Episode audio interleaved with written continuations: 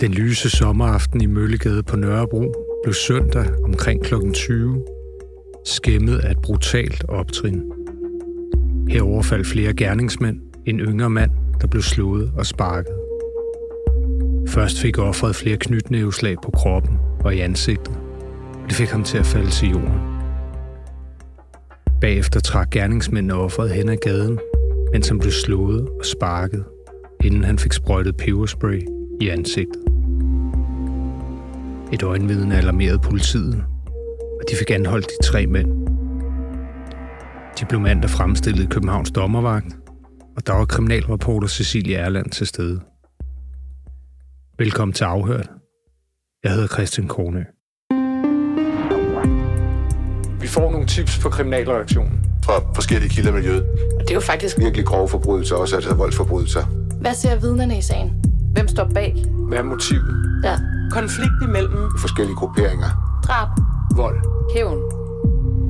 Hver uge vender vi aktuelle kriminalsager på Ekstrabladet. Cecilie, kan du fortælle os, hvad øh, de her tre mænd blev sigtet for? De blev alle sammen sigtet for rå vold, altså den her grove voldsparagraf, øhm, i forbindelse med det her overfald, og ifølge sigtelsen var de altså flere om det, altså der skulle være flere uidentificerede gerningsmænd, som, som endnu ikke er pågrebet. Hvem er de her mænd, som, øh, altså som, som blev fremstillet? Ja, altså det fremgik jo ikke under grundlovsforhøret, øh, hvilken gruppering de øh, hørte til, og der er jo som sagt ikke rejst noget under bandeparagrafen. Øh, Men ifølge vores kilder, så er de alle sammen en del af Loyal to Familia, eller i hvert fald relateret dertil, og en af dem har været med meget længe, og han har været indblandet i flere straffesager som medlem af Loyal to Familia. Offeret øh, er jo uidentificeret. Han er øh, ukendt, så, så det er ligesom, hvad øjenvidner har set, der er sket, der, har, øh, der er grund til, at man har smidt den her sigtelse afsted efter de her mænd. Og ifølge vores kilder, så er han en del af Hells Angels nu, men har tidligere været en del af gadebanden NNV, som altså gik ind i Hells Angels her i efteråret. Og hvorfor skete det her overfald så? Det er ifølge vores kilder i miljøet en personlig twist. Øhm, der skulle for uden offeret have været endnu en, nu og tidligere NNV'er, med ude den her aften. Og det var faktisk hans bror, som det egentlig handlede om. Øh, det forlyder sådan, at hans bror var blevet overfaldet af nogle LTF'ere natten til søndag, og det var de her to øh, nytilkommende HA'er ude for at ville konfrontere nogen fra LTF omkring. Og da de så kommer til Møllegade, så bliver de jo så genkendt og overfaldet selv, altså den ene af dem, og, og de lykkedes så begge to med at, at stikke af. Så bare lige for at opsummere, det er brugeren til en af de her HA-NNV-folk, som øh, er blevet overfaldet dagen før, og det skal de ligesom ud, altså enten at hævne eller snakke med nogen fra LTF om, Mm. og der er så nogen fra LTF, der ligesom får øje på dem først, og så også overfalder dem. Ja, lige præcis. Og ifølge dem, jeg har talt med, så, så selvom altså nu, nu er der jo rejst den her sigtelse for grov vold, men, men de kommer ikke så, altså, han kommer ikke så meget til skade, at han ikke har mulighed for at, at smutte derfra, og, og ikke efterfølgende behøver lægehjælp. Og det er nok også derfor, at politiet stadig ikke er kommet frem til, hvem han egentlig er. Der har jo tidligere været konflikt mellem, øh, altså for ikke øh, frygtelig længe siden, mellem øh, LTF og, og HA-relaterede folk. Kan du lige sætte på ord på det? Ja, altså øh, som jeg også sagde tidligere, altså det her, det tyder på, at det er en, det her er en personlig twist. Øh, men vi holder selvfølgelig øje med det, også fordi vi skal faktisk kun tilbage til sidste sommer, før der var en, en ret øh, voldsom episode, hvor der netop var tale om Hells Angels på den ene side og Loyal to Familie på den anden side. Og det skete heller ikke så langt derfra på Borup Allé på Frederiksberg, lige på grænsen til Nørrebro. Og øh, vi har næsten lige fået anklageskriftet, hvor at fire mænd fra Hells Angels, eller AK81, deres støttegruppe, er tiltalt for at have begået rå vold mod øh, et 29-årigt LTF-medlem. Øhm, og i anklageskriftet, der øh, bliver det beskrevet, at han først blev jagtet ned af Munkensvej, inden at, øh, inden at de her mænd så hopper ud, og de stikker ham flere gange, seks gange i balle og lår. Han får et, øh, øh, slag med et bat i hovedet, så han får øh, kraniebrud, hjerneblødning. Man vurderer, at han har været i livsfare. Og, øh, og de er altså alle sammen tiltalt for at have begået det her grove overfald som en del af en konflikt. Øh, I anklageskriftet står der to grupperinger, men, men det ved vi så, at de to grupperinger, der er tale om her, det er Hells Angels på den ene side og Loyal to Familie på den anden side.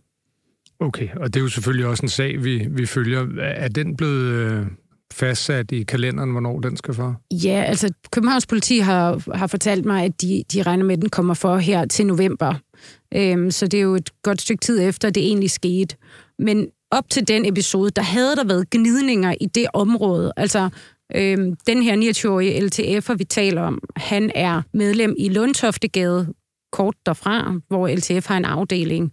Og, øh, og der er også, altså, den afdeling, det er også tæt på Nørrebroparken, og det er sådan et sted, hvor både folk fra Loyal to Familie og folk fra HA og AK81 begge føler, at de har ret til øh, hashsalg og, og lignende. Så, så alt tyder på, at det var ligesom et opgør, der handlede om, hvem der egentlig skulle have ret til at være i det område på det tidspunkt.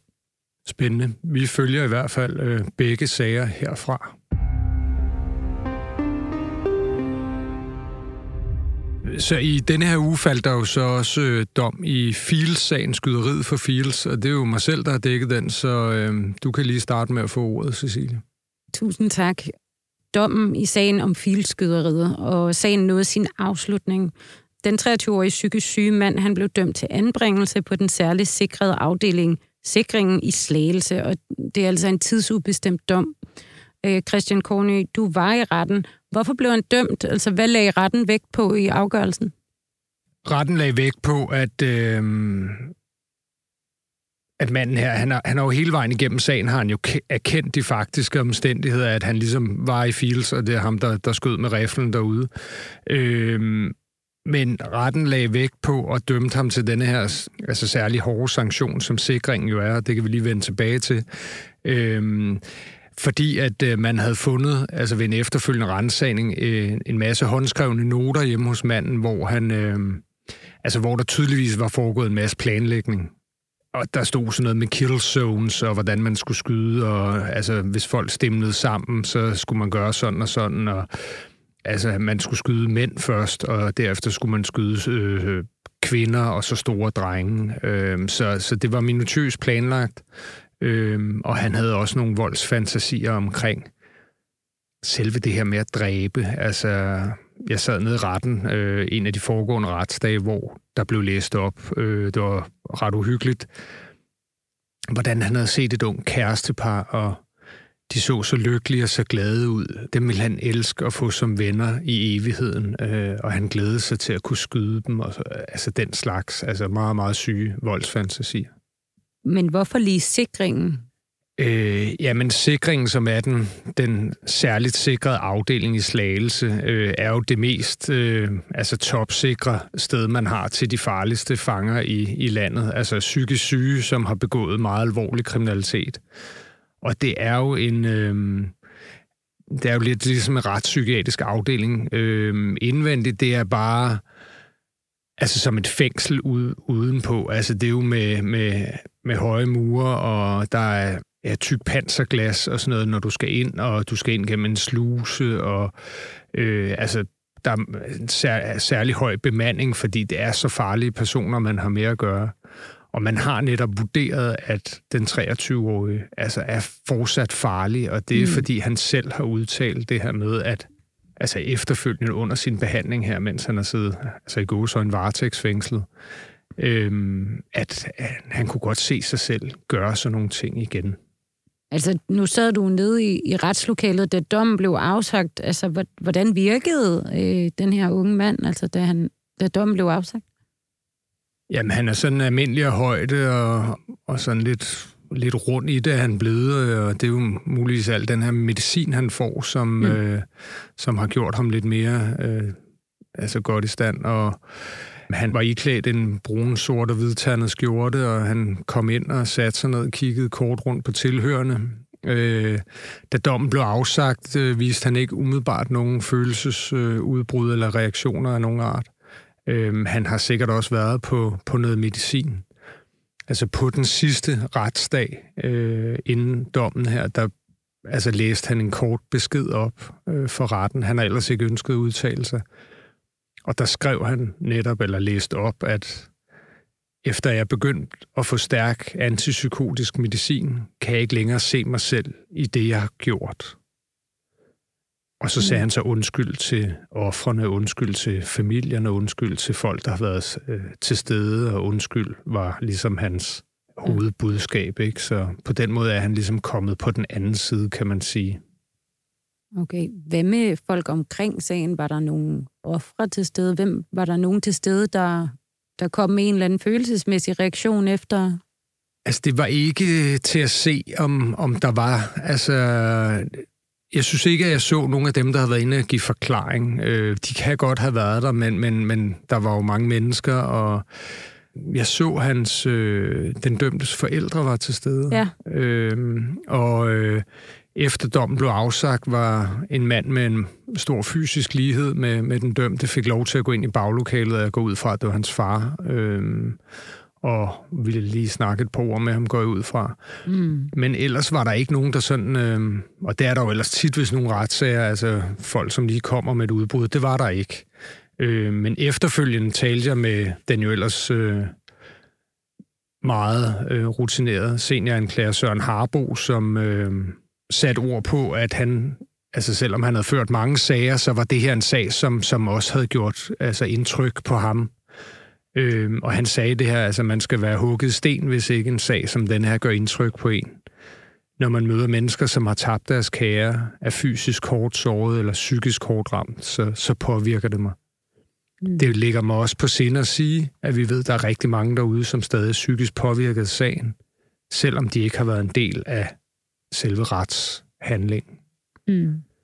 Så i og med, det er et masse skyderi og et øh, tredobbelt drab i et indkøbscenter, er der jo rigtig, rigtig mange mennesker, der er påvirket af det. Mm, der var tre dræbte, og hvor mange sårede? Tre dræbte og syv sårede, øhm, og så en del, som havde været udsat for, for drabsforsøg ja. også. Mm, blandt andet, fordi han skyder mod en stor gruppe af mennesker, der løber afsted. Modtog han dommen? Øh, hans forsvar, øh, Louise Høj, øh, sagde, at øh, de ville udbede sig betænkningstid, og de skulle lige se dommen og læse dommen. Øh, den bliver udskrevet efterfølgende. Og så ville de se, om, om de vil anke den, og der har de så 14 dage til at afgøre, om om de vil anke sagen, og det er jo ikke, fordi der er tvivl om, at han vil blive dømt skyldig. Altså, det, der er forskellen, er, at så vil han, altså, hun forsøgte at få ham anbragt på en almindelig retspsykiatrisk afdeling, og anklageren vil have ham anbragt på sikringen, som, som er det her særlige sted for de mest farlige fanger. Begge steder er det en tidsubestemt straf, og man sidder mange, mange år begge steder. Mm. Den helt store forskel er, at hvis du skal prøveløslades, er det meget, meget sværere på sikringen, og der skal flere altså, instanser ind over, blandt andet Justitsministeriet, sådan at hvis øh, du skal have en prøveløsladelse, hvorimod hvis du sidder på en almindelig retspsykiatrisk afdeling, så er det en almindelig dommer og overlægen, der ligesom kan afgøre, om du er egnet til prøveløsladelse. Og her til allersidst, øh, nu er han jo dømt for de her tre mor, blandt andet. Men vi siger alligevel ikke hans navn. Vil du, vil du fortælle, hvilke overvejelser vi har gjort os om det? Det er fordi, at øh, vi aldrig nævner navne på øh, psykisk syge, øh, som begår forbrydelser.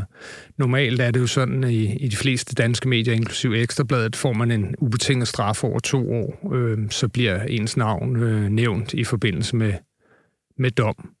Øh, men det gør vi altså ikke med, med psykisk syge, fordi øh, det er slået fast, at han har været utilregnelig i gerningsøjeblikket. Og derfor får han heller ikke straf. Altså, det er jo en behandling, mm. han er dømt til.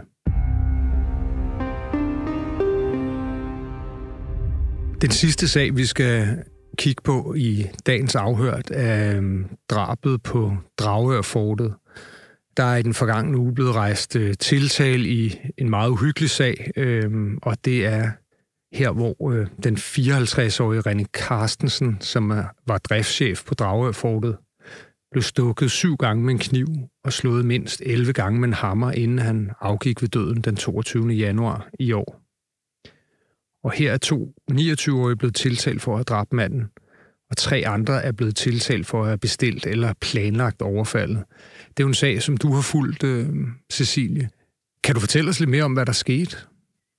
Ja, altså øh, det er i hvert fald politiets indtryk, at øh, to 29-årige, som vi ved er en del af rockerklubben Banditos, de, øh, de står klar ude ved Dragør Fort, da René Carstensen han kommer hjem omkring kl. 18.30 den her øh, søndag aften, den 22. januar. Og her angriber de ham så. Øh, så vidt vi har forstået fra kilder, så er planen egentlig, at han skal afstraffes, øh, men ikke slås ihjel. René Carstensen er en meget øh, veltrænet og aktiv herre, og han øh, får ligesom nærmest overmandet i hvert fald den ene af, af de 29-årige her, og, øh, og så er det, at han bliver stukket ihjel. Øh, og, og efterfølgende tager, tager de fra stedet. Det er i hvert fald det indtryk, at, at vi har nu af, hvad der er sket på Dragørfortet den aften, og kort tid efter bliver han så erklæret øh, død. Hvad er motivet til det her? Er der kommet noget frem omkring det? Ja, det er der. Øh, vi har også gravet i det faktisk siden, at, øh, at han blev dræbt tilbage i januar, og nu er der jo så rejst tiltale i sagen, hvor at politiet egentlig bekræfter mange af de teser, vi, vi har skrevet om tidligere. Udover de to 29-årige mænd her, som er øh, tiltalt for drab, så er der tre andre mænd, som også er tiltalt i sagen, men de er altså kun tiltalt for medvirken til grov vold. Øhm, og det hænger sådan sammen, at den, der er en 56-årig og to 50-årige, der er tiltalt øh, for medvirken til råvold. Og den 56-årige skulle egentlig være ham, som har bestilt det her overfald. Vi ved om ham, at han er en lokal erhvervsmand, øh, ligesom René Carstensen selv var her i Dragør, og de to skulle have været i en altså flere måneder lang bitter strid, som skulle have noget at gøre med øh, de her forretninger. Han er tiltalt så for at have bestilt, øh, bestilt et overfald ved at have kontaktet øhm, øh, en 50-årig, som vi ved tidligere har været en del af Banditers, øh, men ikke længere er det. Og han skulle så have kontaktet den 50-årige Peter Rosenberg fra Banditers, øh, som er den eneste i sagen, der ikke har navneforbud. Og han skulle så have kontaktet de to 29-årige her, som altså er bestilt til at tage ud og afstraffe ham. Og så er det så, at alt tyder på, at der er noget, der ikke er gået som planlagt, og så ender det altså fatalt. Det er ligesom øh, den kæde, der er blevet sat i gang. Øh, okay, så bare lige for at opsummere, det ja. er altså nogle, nogle uenigheder om forretninger mellem de her to ja. øh, forretningsmænd i 50'erne, der så ligesom ud, får udløst den her voldspiral her. Ja, ja, lige præcis. Det er i hvert fald, hvad vi har fået at vide af kilder, og det er nu også det, som øh, anklagemyndigheden har, har rejst tiltale for. Øh, og nu skal jeg sige, at alle har nægtet sig skyldige, undtagen den 29-årige, som øh, blev anholdt få dage efter drabet. Og han er altså tiltalt for at have øh, slået René Carstensen ihjel. Allerede under grundlovsforhøret, der erkendte han, at det faktisk var ham, der havde givet René Carstensen de her dræbende stik. Men han sagde på det tidspunkt, altså han erkendte de faktiske omstændigheder på en måde, men, men han mente altså, at det var sket i nødvæve. Og det er, så vidt vi ved, stadig den forklaring, han holder fast i. Og hvad, der var øh, altså også et forspil til det her med nogle øh, plakater, som var blevet hængt op i omkring Dragør og Dragørfortet, så, så vidt jeg husker. Ja, og det er der også rejst tiltale for nu. Det her, det skete i slutningen af januar. To måneder før i slutningen af november. Der i løbet af nat var der øh, en mørkklædt skikkelse, der var gået rundt i Dragør by og på øh, træer og vejskilte og alt muligt andet havde sat de her af fire plakater op. Øh, der var René Carstensens billede på, hans navn på, og så stod der, han var en klam mand, og der var nogle andre øh, injuerende øh, beskyldninger. Så altså man kan sige, simpelthen en smedekampagne, som Dragør vågnede op til. Og, øh, og efter det, der udlovede René Carstensen i sin omgangskreds en dusør på 10.000 kroner, hvis nogen kunne finde ud af, hvem der havde gjort det her. Øh, så den episode havde vi beskrevet, men det var altså først, da anklageskrift eller anklageren kom med tiltalen i den her øh, uge, at politiet bekræftede, at de faktisk kobler de her to ting sammen. Og det er den 56-årige erhvervsmand, der også er tiltalt for at bestille det her overfald. Han er nu også tiltalt for at have i gang sat den her smedekampagne. Øh, og det er jo en sag, vi følger, men hvad, altså, hvad kommer, ved vi, hvornår den er berammet, og hvornår Nej. der? Øh, nej, det ved vi ikke endnu. Øh, men det er selvfølgelig en, en sag, vi, vi kommer til at følge tæt. Cecil, du skal have tak, fordi du var med her i studiet, og vi skal sige tak til Katja Grant for at producere programmet, og så ikke mindst tak til jer, der har lyttet med derude.